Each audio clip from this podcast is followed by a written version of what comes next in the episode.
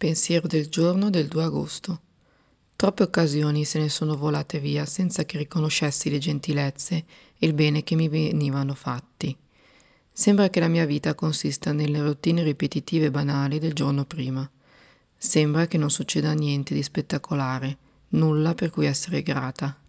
Eppure la mia giornata di ieri è stata un miracolo. Sono stata in grado di prendermi le mie responsabilità senza complicazioni. Tutto ha funzionato a dovere. Questo, in se stesso, può suscitare gratitudine in chi deve superare delle avversità, ma io lo do per scontato e mi attribuisco il potere di controllare la mia vita e la capacità di riuscire in ciò che desidero. Non è vero perché la fonte del mio successo è il mio potere superiore. Il mio potere superiore usa le persone ordinarie per aiutarmi a rendere la mia vita facile e senza problemi come al solito.